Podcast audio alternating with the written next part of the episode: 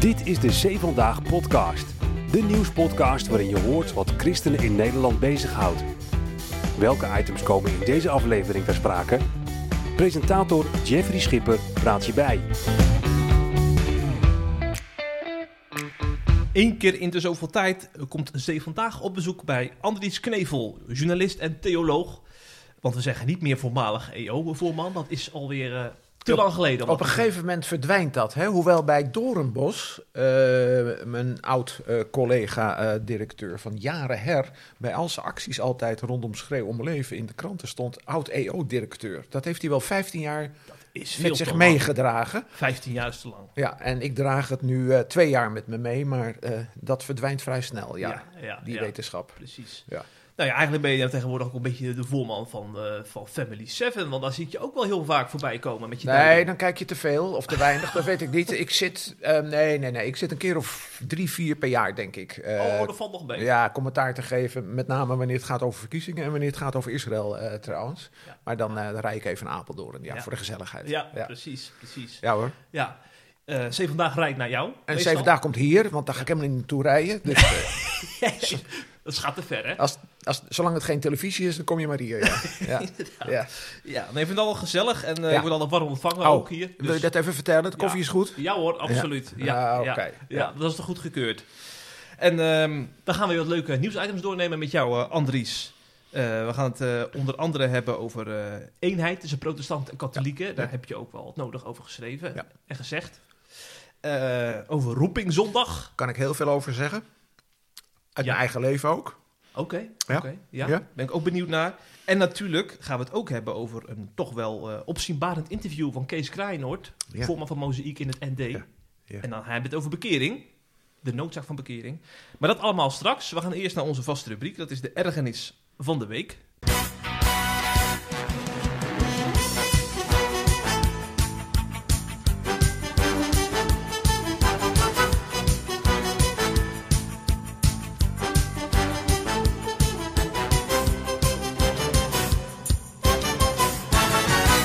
Het is bij mij eigenlijk een ergernis van de maand. Of eigenlijk een ergernis van wel twee maanden. Um, ik erger mij aan het feit dat in de hele berichtgeving rondom Israël Gaza, Palestijnen.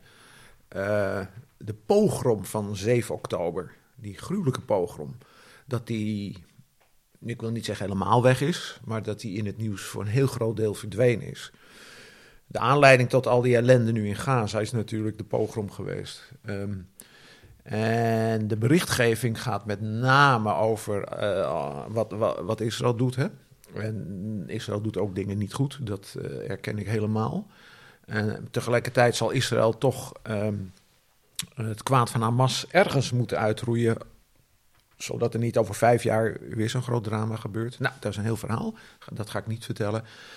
Maar op het moment dat het alleen maar gaat over het geweld in, in Gaza. De, um, en niet meer gaat over het feit dat het allemaal op 7 oktober is, dan erger ik mij. Ik vind dat daarom de berichtgeving in Nederland beter moet, evenwichtiger moet. dan dat die in sommige media nu is. Hier is mijn ergernis van de maand, zou ik maar ja, zeggen. Ja. Of de twee maanden. Hm, ja. Hm.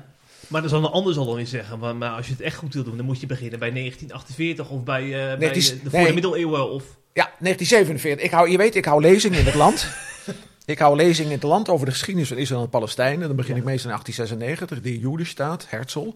Je kan ook teruggaan naar 1000 voor Christus, toen David Jeruzalem innam. Ja. Um, dat zijn allemaal legitieme pogingen overigens. Um, maar al die historische feiten, die uh, wissen niet weg dat gruwelijke geweld wat er op 7 oktober is gebeurd. Er is natuurlijk ook geweld gebeurd in 1947, 1948, voor de stichting van de staat Israël. Um, als je um, het goed vindt, ga ik daar een uur lang met je over praten. Maar ik zal het nu niet doen. Nee, daar kunnen we nog een andere daar keer kunnen we een andere ja. podcast van een uur of ja. twee uur over ja. maken. Ja. Je gaat trouwens heel vaak het land in ik, om een uur daarover te vertellen. Ja, niet vaak, maar ik ga, ik ga het land inderdaad in. Dat doe ik graag uh, in gemeentes om context te geven, om te vertellen uh, hoe is het nou eigenlijk sinds 1896 gebeurd. Um, hoeveel keer heeft de Palestijnse staat, of hebben de Palestijnen geweigerd een eigen staat? Geweigerd een eigen staat, minimaal zeven keer. Um, wat is er bij die Nakba gebeurd? Hè? Toen is uh, Palestijnen verdreven, of Arabieren, ze heten toen niet Palestijnen, maar Arabieren verdreven, zijn uit Israël. Daar zijn ook geen mooie dingen gebeurd. Um, dus ik geef context aan het conflict. En wat ik merk is dat ook bij mensen die best betrokken zijn op Israël, dus mensen vanuit de kerk, dat er heel veel onkunde is. Ja, dat kan je mensen niet verwijten. Heel veel onkunde is eigenlijk over de recente geschiedenis van de afgelopen 120, 130, 140 jaar. En als je die context ziet, ja, dan begrijp je meer wat er aan de hand is. En je begrijpt ook, want dat vind ik nog belangrijker, wat het grote probleem gaat worden als hopelijk deze oorlog voorbij is, over een tijdje. En er gezocht gaat worden naar ja, ik zeg het maar tussen aanhalingstekens, weer een vredesregeling. En hoe dat dan zit met de bezette gebieden of de betwiste gebieden, hè, zal Christen Felix wel zeggen, betwiste gebieden, het gebied wat Israël mag houden. De demografische ontwikkeling, 7 miljoen Joden en 7 miljoen Palestijnen inmiddels, een deel in de bezette gebieden, een deel in Israël, een deel in Gaza, dat zijn megaproblemen. Um, waardoor ook niet een makkelijke oplossing voor de hand ligt. Maar op het moment dat je die context ziet, van de afgelopen 140 jaar begrijp je meer van het conflict. Dus daarom ga ik het land in. Het laatste nieuws uit Christelijk Nederland bespreken we in de C Vandaag podcast.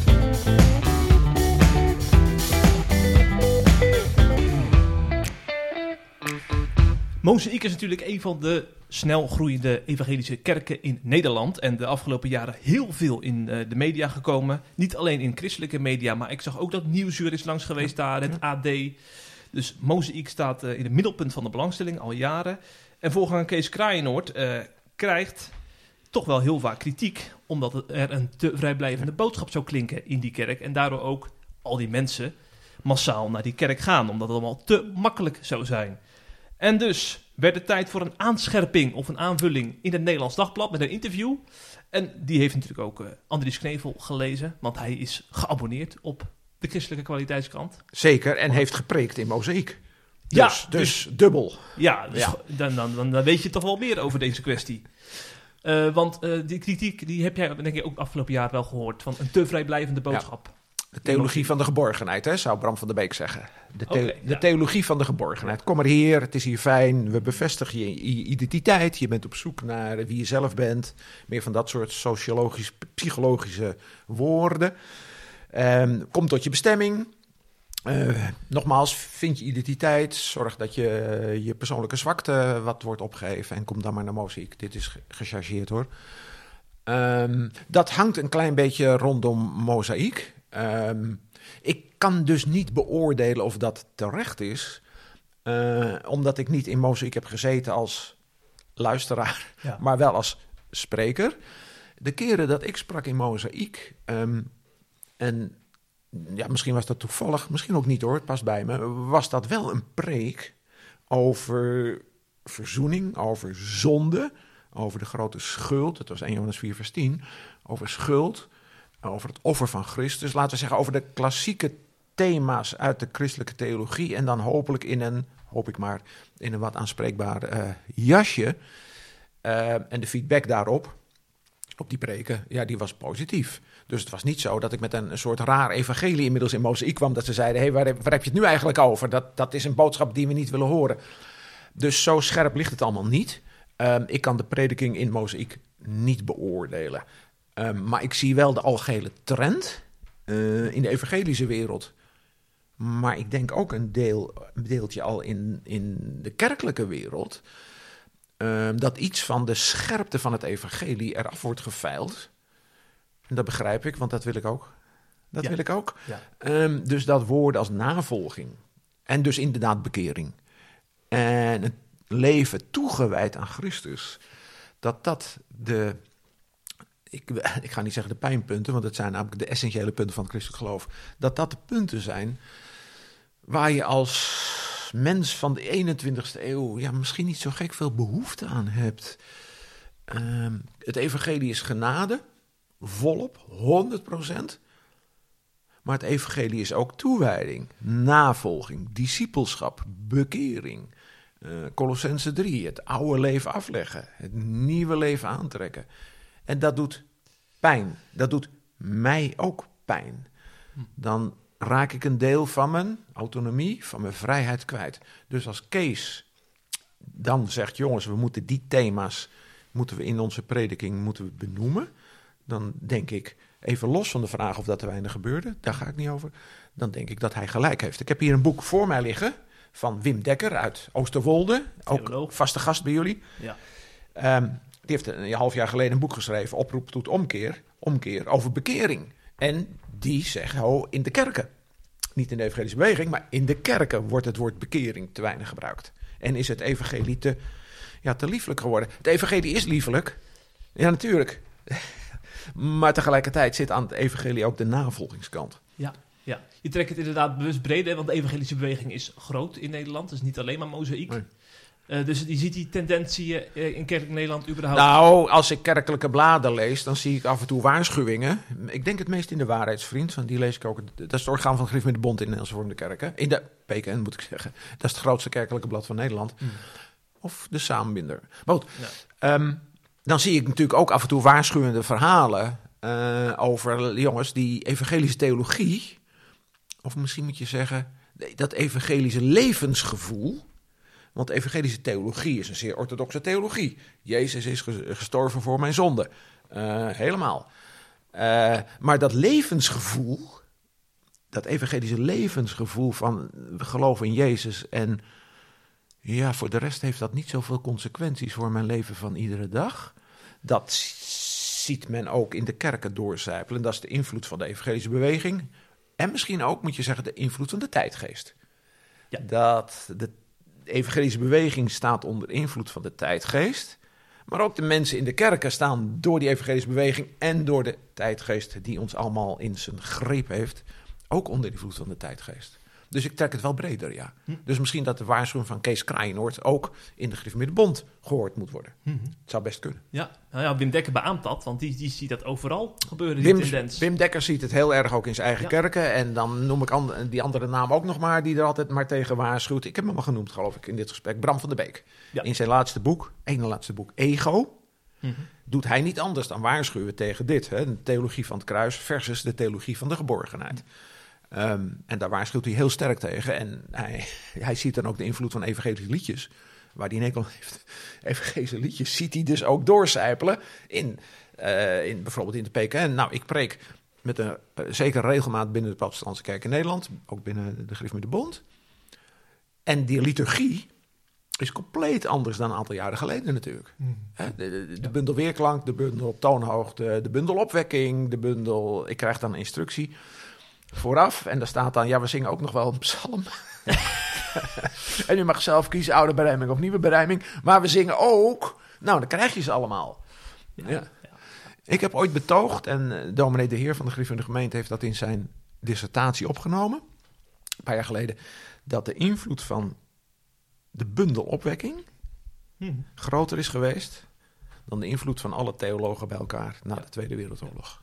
Zo'n liedbundel doet ontzettend veel ja. Maar als, ik dan, als we het dan hebben over liederen, bij Mozaïek uh, zal je geen psalmen in oude bereiding horen. Nee. Heeft dat ook dan, uh, als, moet je, als je die lijn van Krijnen doortrekt van de notie van bekering, moet je dat ook in je liturgie tot uiting laten komen? Ja, dat vind ik wel. Ik zoek als ik, uh, als ik gedwongen word, of als het mij gevraagd wordt in een liturgie een aantal opwekkingsliederen te kiezen, dan zoek ik ook heel bewust naar een aantal liederen waarin het volop gaat over genade. En niet alleen over het fijne gevoel.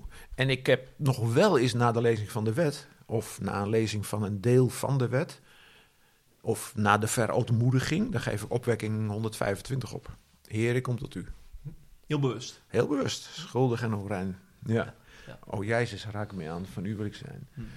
Ehm, heel bewust. Opwekking 125. En uh, als je de opwekkingsbundel bekijkt, dan zie je dat in de eerste 500, 600 nummers die schuldbeleidenis, die verootmoediging niet zo gek veel te vinden is. Maar dat na ergens rond de 600, dan zie je dat ook de toon van de liederen wat aan het veranderen is. Wat mij betreft aan het verbeteren is. Ah, ja. Ja. Ja, ja. Ik zie nu op de piano, zie ik, even kijken, hoe moet ik naar de piano lopen? Want ik heb een lied, ik speel nu een lied op de piano. Ik, als jij nou even de tijd opvult, dan loop ik even naar de piano. Ja, ja heel goed. Want uh, Andries woont hier in een prachtig huis en ook een piano is hier onderdeel van, uh, van het meubilair. En ik neem aan dat hij niet voor de sier staat, maar dat Andries ook wel eens wat speelt voor, voor zijn vrouw. Hij gaat niet spelen. nee, hij stond op Amazing Grace. In, uh, ja, nou, hier heb je hem, Amazing Grace. Ja. Genade zo oneindig groot. Ja.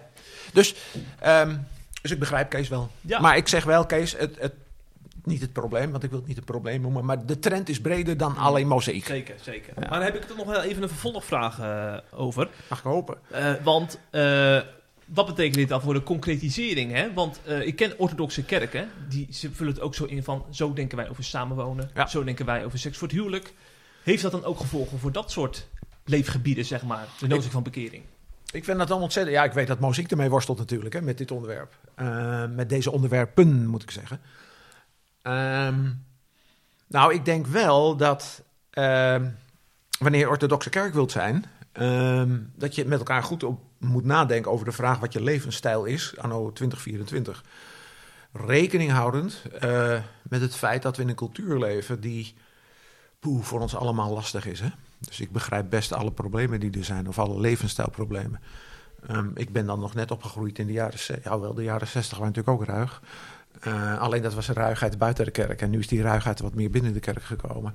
Ja, ik denk dat, nou ja, Moos, ik denk daar natuurlijk ook over na.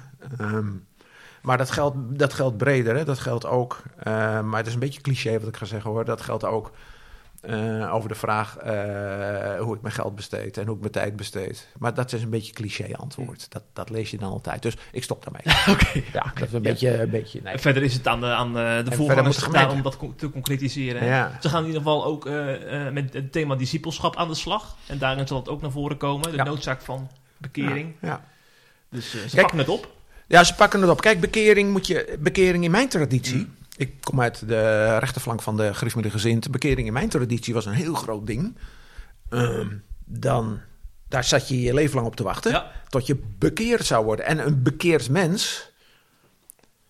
Volgens mijn oom was er in mijn woonplaats Bussum één bekeerde man. Nee, een bekeerde vrouw.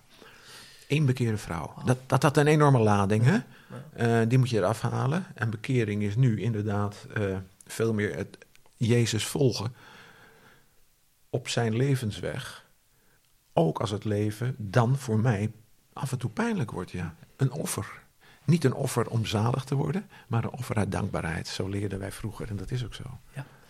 Volgens sommigen gaat bekering ook gepaard met meer oog voor christenen uit andere kerken en het zoeken van eenheid. En uh, ja, dat heeft toch ook wel geresulteerd in een verklaring en in een nieuw platform. Uh, waarin protestanten en katholieken vertegenwoordigd zijn. Nou, dat had je toch 400 jaar geleden niet kunnen bedenken. nou, Luther wel. Luther oh, wilde heel ver gaan in, uh, in, nou niet terugkeer, maar ja, een soort van terugkeer naar de Rooms-Katholieke Kerk. Ja, dat was zijn verlangen in ieder geval. Uh, zijn grote verlangen was en zijn idee was ook dat als hij die 95 stellingen tegen die slotkapel had getimmerd, dat de paus in Rome zou, zou hebben gedacht, die monnik heeft gelijk. Ja. Maar goed, dat is ja. iets anders gelopen. Zeker. En nu zitten we in 2024 en hebben we kennis gemaakt met de platform Rome Reformatie. En ik zag ook jouw naam voorbij komen, Andries. Vertel eens meer over dat platform en jouw betrokkenheid. Ja, ik zat erin. Um, een aantal jaar geleden zijn er zeven katholieke en zeven protestantse theologen bij elkaar gekomen. Uh, Arjan Plezier uh, was een van de trekkers. Normale scriba van de PKN. Ja, van Scriba van, ja, die, zit heel veel met, die heeft heel veel met dit onderwerp. Dus die heeft zeven theologen bij elkaar geroepen uit beide kunnen. En we hebben toen een aantal jaren met elkaar gesproken. Um, dat waren heerlijke gesprekken uh, in Utrecht. Heerlijk.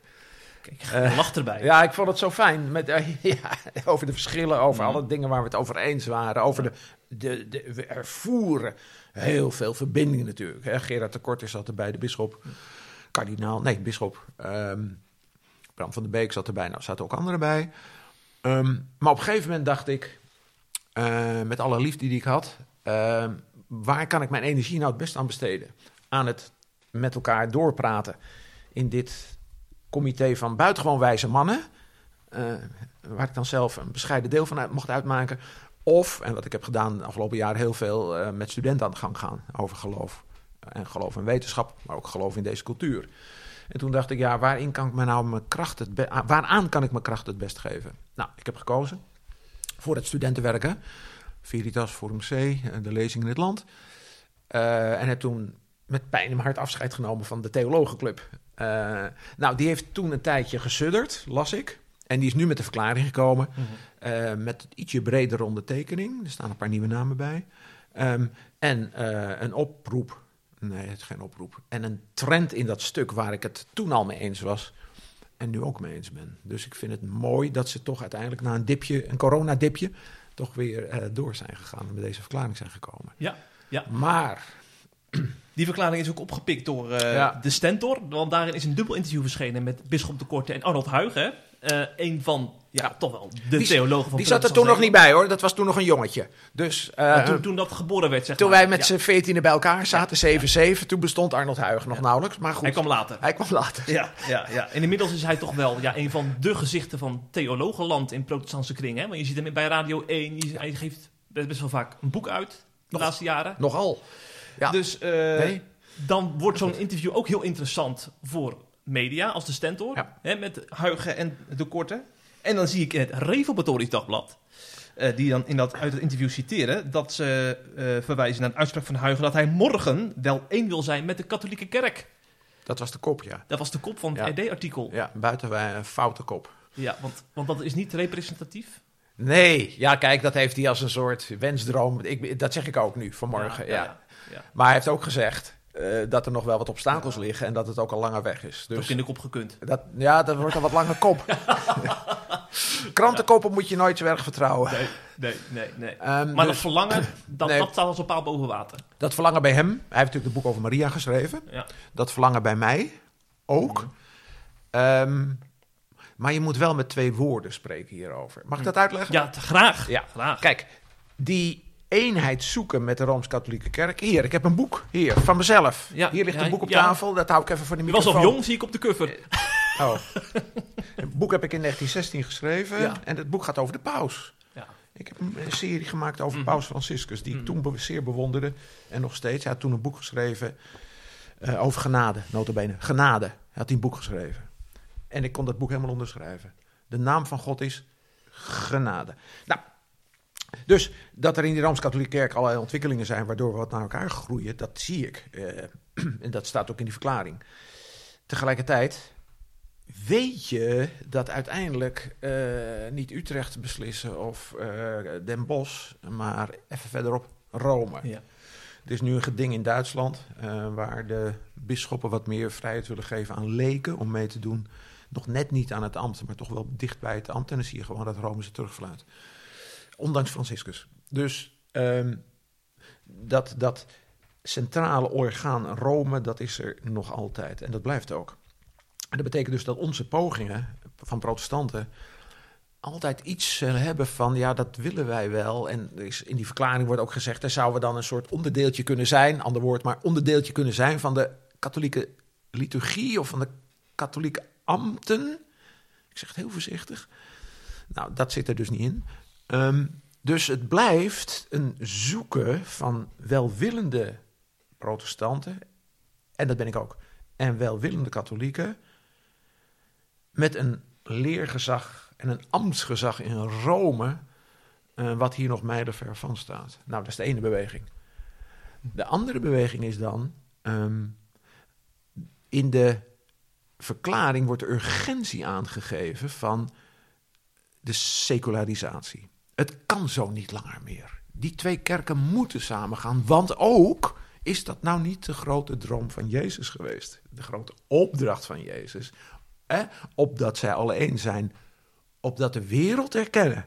Hè? Dus het gaat niet om de eenheid alleen, maar het gaat de eenheid als, mag ik het zo zeggen, instrument, zodat anderen erkennen dat dit de plek is waar Jezus ontmoet. Waar op dit moment is nou het. Oh, gevaarlijke vraag. Waar op dit moment is nou een plek waar mensen dan nog net wel of niet tot geloof komen, waar het geloof nog een beetje vitaal is? Is dat in een beweging protestants-katholiek? Of is dat in, nou waar we het over gehad hebben, de evangelische beweging en breder, hè? ook het in de kerken? De pioniersplekken van de protestantse kerk in Nederland. De initiatieven die lokaal overal plaatsvinden in Nederland. Met veel lekker gebrek, met veel teleurstelling. Uh, rondom die pioniersplekken is ook veel teleurstelling. Dat zie ik ook wel.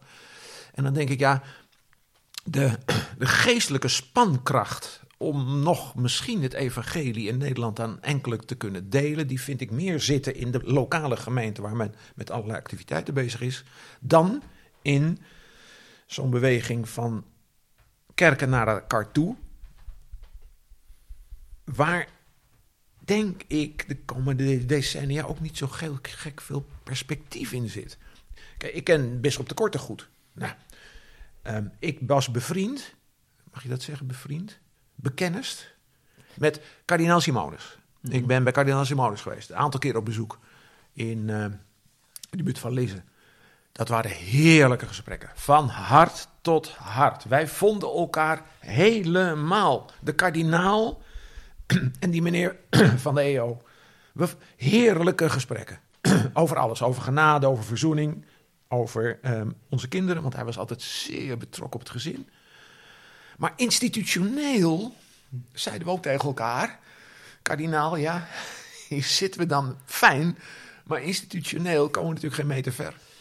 Um, dus in de afweging, het is een lang antwoord, maar het moest maar even. In de afweging van waar wat is nou voor op dit moment voor de kerk in Nederland van het grootste belang? Denk ik dat het meer ligt in al die plaatselijke initiatieven in de evangelische beweging en in de protestantse kerk in Nederland.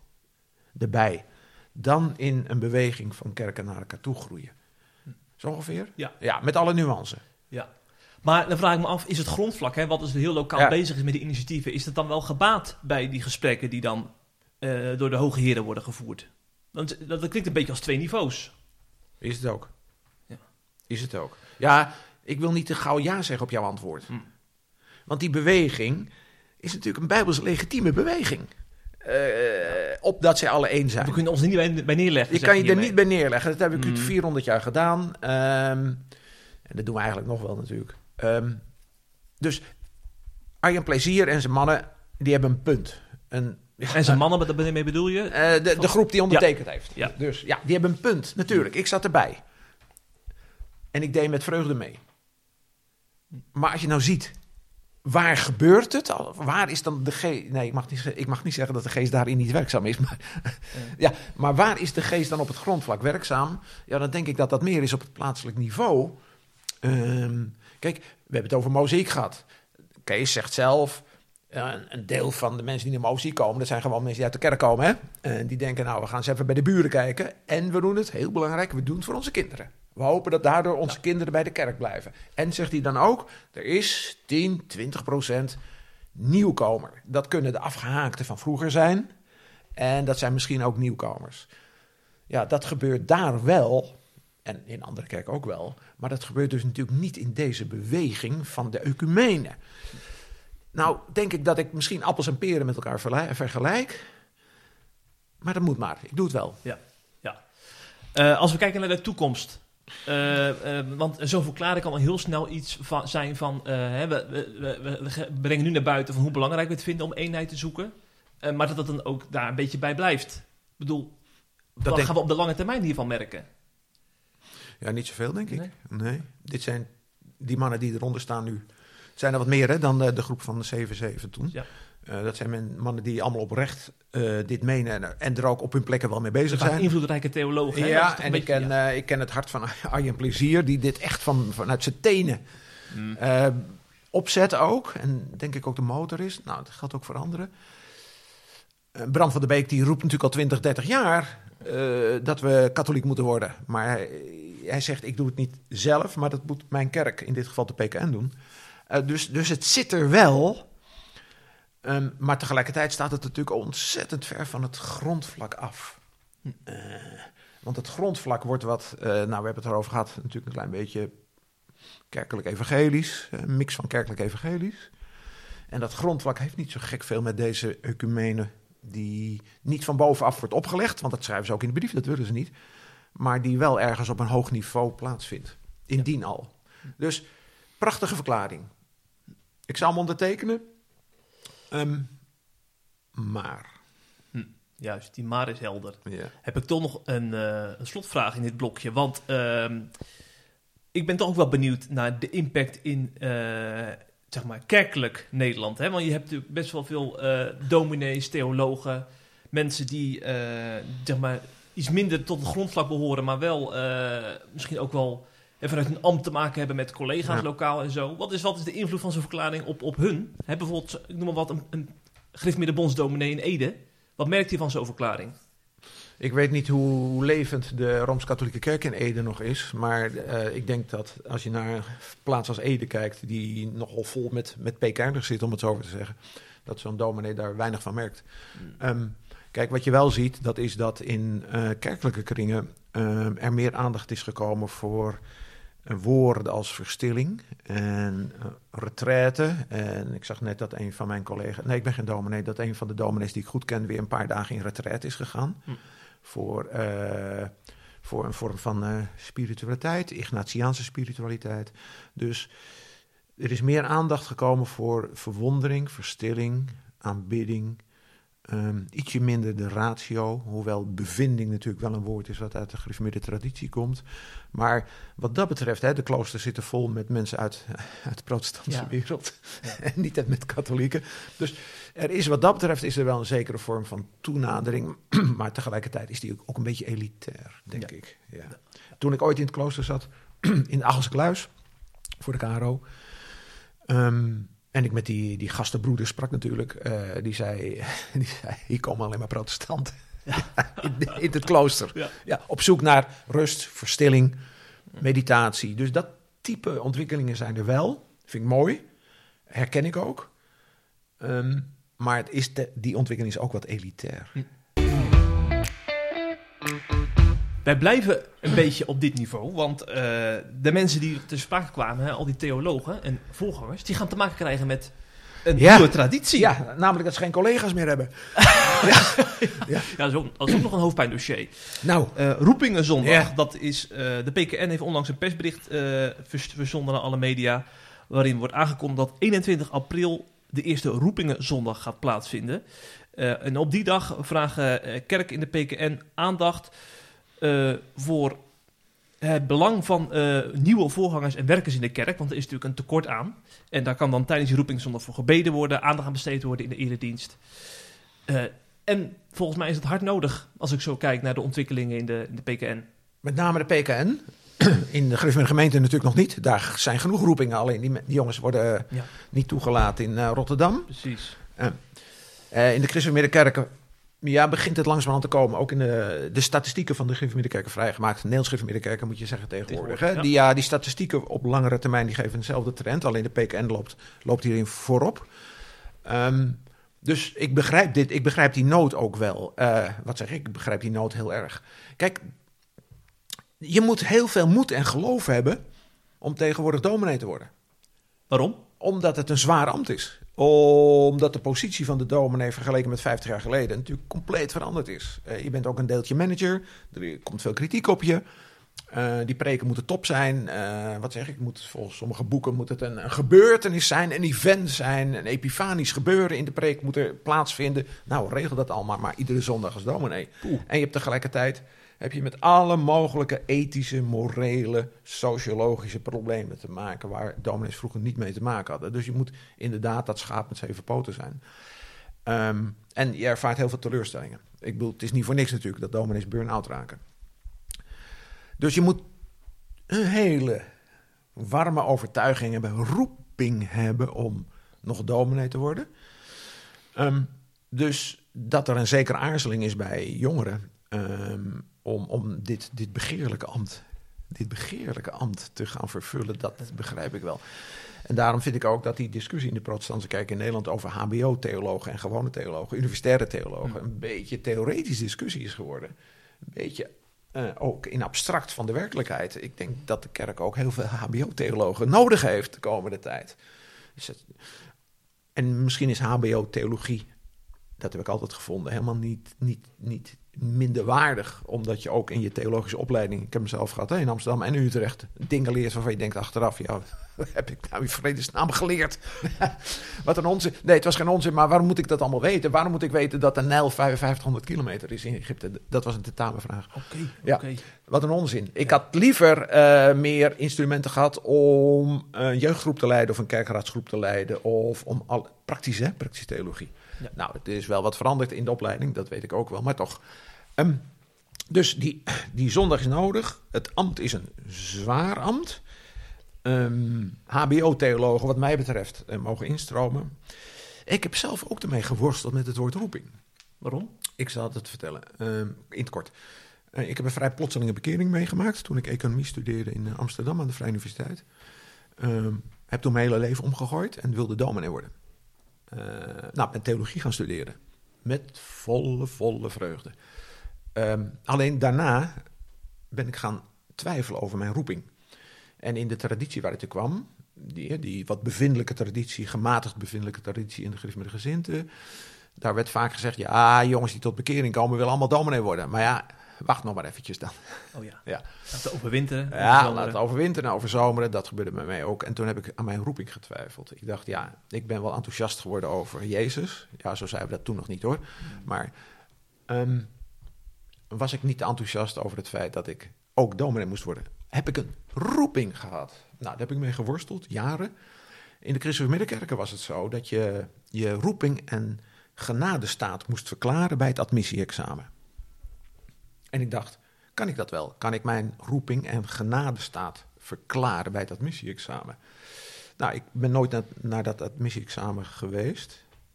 Achteraf van de dominees wel gehoord dat ik daar best doorheen, ik, dat ik het te zwaar had opgevat. Dat wordt roeping. Ehm, voor mij was dat nog een buitengewone roeping tot het ambt. De steen op de motorkap van je auto, die traditie. Of een briefje wat onder de deur werd doorgeschoven van Andries, jij moet dominee worden. Nou, die briefje kreeg ik niet. En die steen is er gelukkig ook nooit op mijn motorkap gekomen. Um, dus heb ik een andere weg ingeslagen. Uh, tot en met de dag van vandaag. Um, en achteraf is het misschien wel goed geweest dat ik geen dominee ben geworden. Maar ik mag nu ook al twintig jaar mag ik wel preken. Um, en dat betekent dat, dat je dat woord roeping ietsje minder zwaar moet laden dan in de traditie uh, gebruikelijk is geweest. Maar dat als je jongens, en wat mij betreft nu ook meisjes hebt, die zeggen ik zou graag in het koninkrijk van God iets willen betekenen, dat je dan ze met beide armen moet omarmen. En dat je misschien ook dat ambt van predikant, en dat blijft een ambt, uh, iets minder zwaar moet laden. Hm. Ja. Iets pragmatischer mee omgaan misschien? Ja. Is dat wat je zegt? Ja, ja, ja, ja. ja echt. Uh, kijk, en in de Griffin gemeente en een deel van de bond en de Christelijke kerken heb je nog een beetje de traditionele dominee.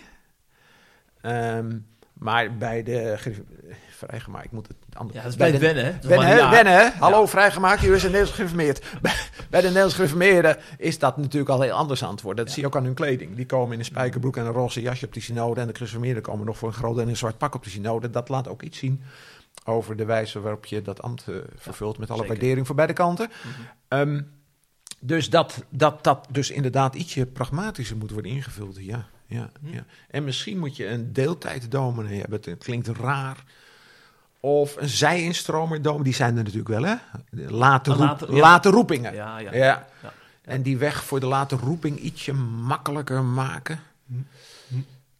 Ik las dat in 2035. Want, ja, ga maar door. In 2035 is zijn, komen er uh, meer dan 200 FTE-dominees tekort. Hè? Dat zijn er veel hoor. Ja. En daarom omarm dan maar die HBO. Omarm nou ook maar de CAE in Ede waar een goede theologieopleiding is ja. voor HBO-theologen. En kijk veel meer naar uh, de gaven. In de evangelische wereld uh, wordt veel meer uitgegaan van de gaven. Wat voor gaven heb je gekregen? En niet zozeer vanuit roeping, maar vanuit gaven. Heeft iemand de gave om te spreken? Om op een podium de mensen een half uur, drie kwartier geboeid te laten luisteren?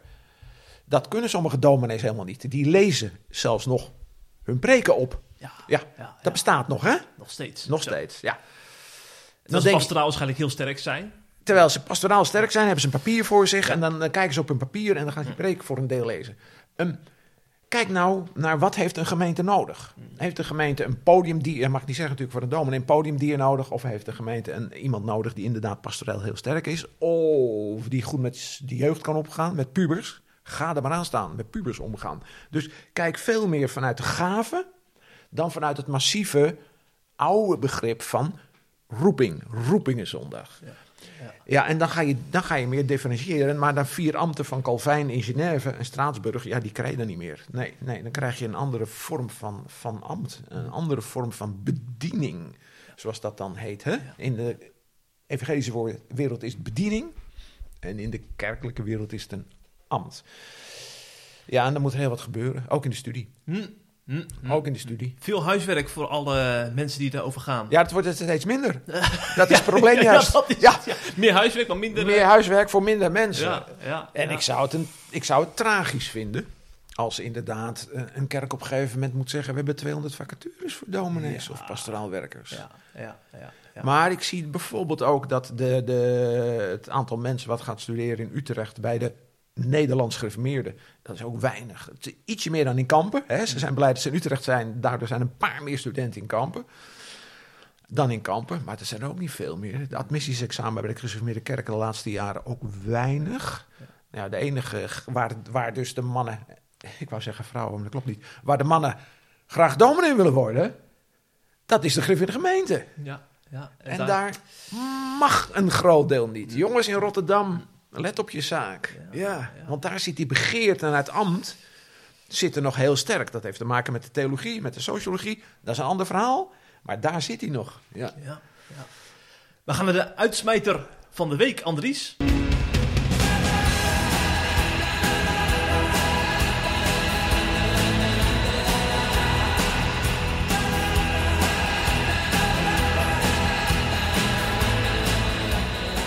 Ik heb hem niet voorbereid.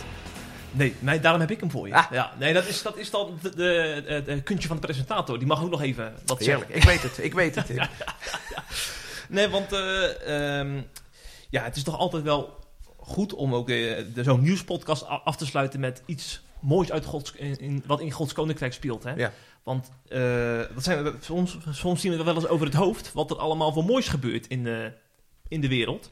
Of in Nederland. Of in Nederland. Ja, ja daar ook. Daar kun je ook nog een uitsmijter over doen. Maar deze uitsmijter gaat over Libanon.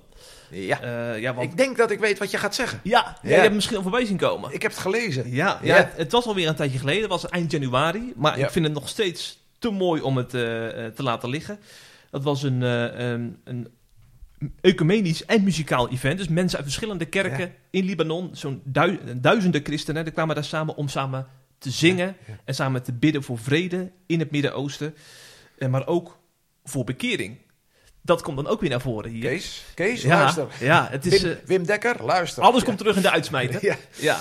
En dan citeer ik ook even een van de initiatiefnemers, want ik vind dit zo'n mooi citaat. Hij zei...